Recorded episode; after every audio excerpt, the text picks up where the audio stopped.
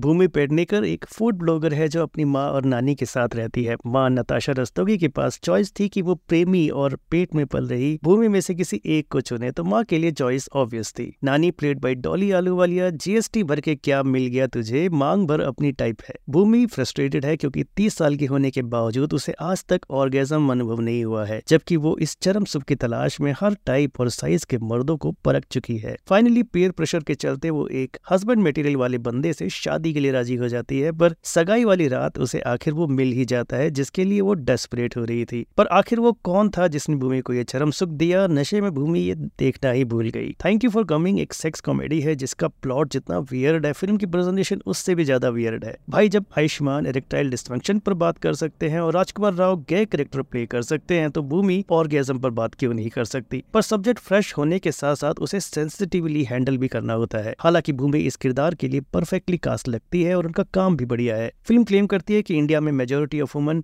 life में कभी orgasm नहीं एंजॉय कर पाती पता नहीं क्लेम कितना सही है या नहीं पर इस बात से इनकार नहीं किया जा सकता कि सेक्स को लेकर हम आज भी खुलकर बात करने से कतराते हैं लेकिन ये फिल्म जिस सोल्यूशन के साथ आती है वो तो बॉय स्कूल के बच्चे बहुत यंग एज में ही सीख जाते हैं थैंक यू फॉर कमिंग अब स्ट्रीम हो रही है नेटफ्लिक्स पर जिसे फिल्म की बात की रेटिंग रहेगी वन स्टार्स की